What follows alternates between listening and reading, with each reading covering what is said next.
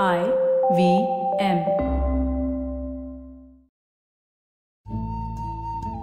IVM के Hindi travel podcast टेढ़े मेढ़े रास्तों पर आपका स्वागत है। टेढ़े मेढ़े रास्ते ही क्यों?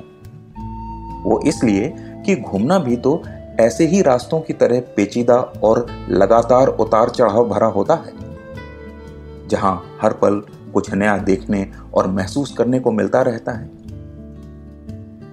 शर्त बस यही होती है कि आप कान खुले रहने चाहिए। मैं हूँ केशव चतुर्वेदी और मैं आपको ले चलूँगा इस ज़बरदस्त यात्रा पर। और सुनाऊँगा ऐसी मज़ेदार कहानियाँ शहरों, किलों, महलों, सड़कों और सबसे अहम इंसानों की, जो पिछले 20 साल से ऐसे ही रास्तों पर भटकते हुए मैंने सिर्फ़ आपके लिए इकट्ठा की हैं। तो आइए शुरू करते हैं।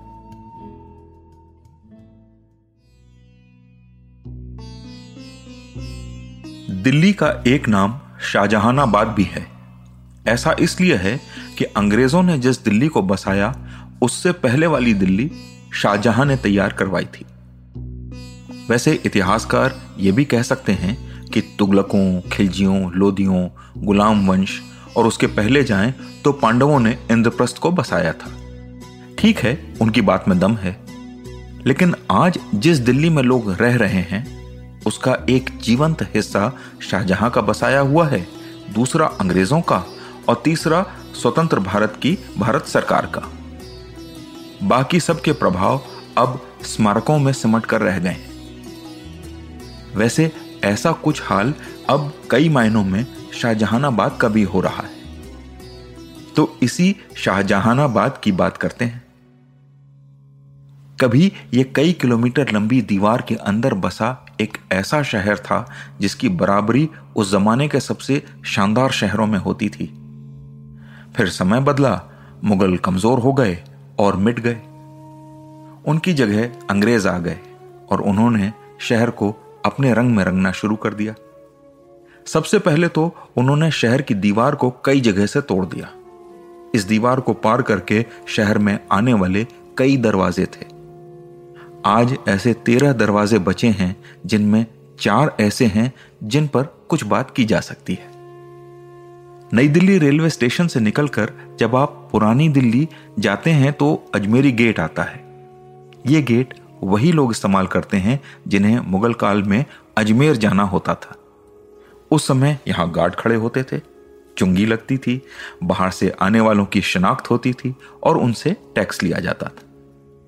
उस जमाने में लोग दिल्ली शहर के दरवाजे के सामने दम साधे दरवाजे खुलने का इंतज़ार करते थे और ये मनाते थे कि उन्हें शहर में जाने की इजाज़त मिल जाए। लेकिन आज इसी अजमेरी गेट को जंगलों से घेर दिया गया है। और कभी कारवाओं का रास्ता रहा यह दरवाज़ा आज सड़क के बीच होते हुए भी अलग थलग पड़ा हुआ है। ऐसे ही दूसरा गेट है तुर्कमान गेट। इसके चारों ओर इमारतें खड़ी हो गई हैं। कुछ तो उससे ऊँची भी हैं। शहर उसे निगल जाने को तैयार दिखता है। गेट के चारों ओर बिजली और टेलीफोन के तार, उसकी रेलिंग पर लगने वाले नित नए पोस्टर या बैनर और उसके सामने खड़े खोमचे वाले या ऑटो वाले बताते हैं कि इस गेट के दिन भी बीत चुके हैं।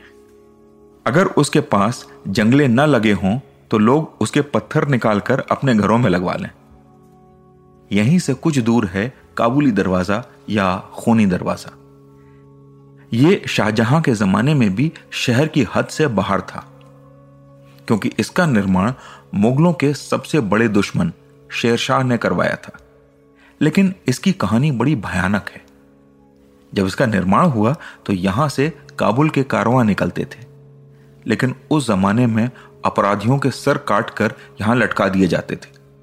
ताकि आने जाने वालों को ध्यान रहे कि किसी ने भी बदमाशी की तो उसका यही अंजाम होगा। फिर आया जहांगीर का दौर। अकबर के इकलौते वारिस के कारण वे ही गद्दी पर बैठे।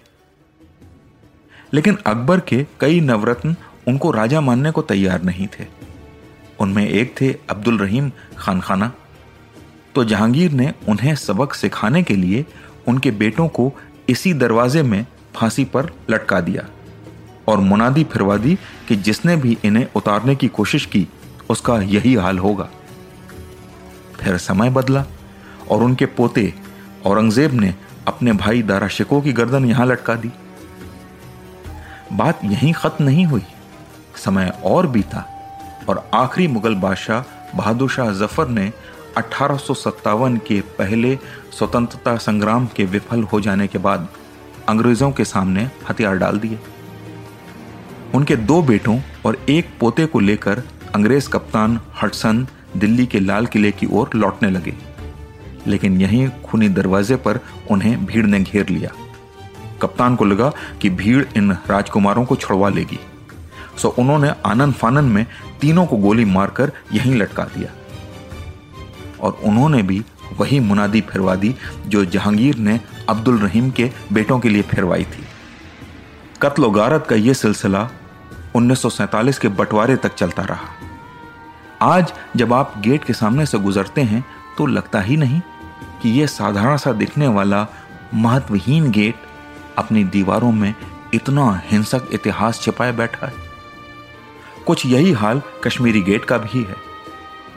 जैसा कि नाम से ही लग रहा होगा यहाँ से कभी कारवां कश्मीर के लिए जाया करते थे। लेकिन यहीं पर अठारह में अंग्रेज़ सिपाहियों और भारतीय स्वतंत्रता संग्राम के सेनानियों के बीच ज़बरदस्त संघर्ष हुआ। भारतीय सिपाही जून से लेकर सितंबर तक अंग्रेज़ों से लोहा लेते रहे। तीन महीने की लड़ाई के बाद अंग्रेज़ अपने तीन हज़ार सैनिक गंवाकर जीत गए। इसी में करीब पाँच हज़ार भारतीय सैनिक भी मारे गए। यहाँ पर हुई हार ने हमें अगले नब्बे साल तक अंग्रेज़ों का गुलाम बना दिया। किसी और देश में अगर ऐसा महत्वपूर्ण इतिहास वाला स्मारक होता तो उसके आसपास एक किलोमीटर का घेरा बनाकर उसे राष्ट्रीय महत्व का स्मारक बना देते। पर आज सारे दरवाजों के मुकाबले मुझे यही सबसे बुरे हाल में इसलिए लगता है, क्योंकि यह सड़क के किनारे एक कोने में कहीं छिप कर रह गया है। लगातार ऊँची होती सड़क के कारण इसका कद घट गया है। इसके ठीक पीछे मेट्रो का विशाल स्टेशन है और इसके सामने की सड़क पर गुजरते हुए लोग भूल से भी इस पर नज़र नहीं डालते। वक्त का फेर देखिए कैसा होता है।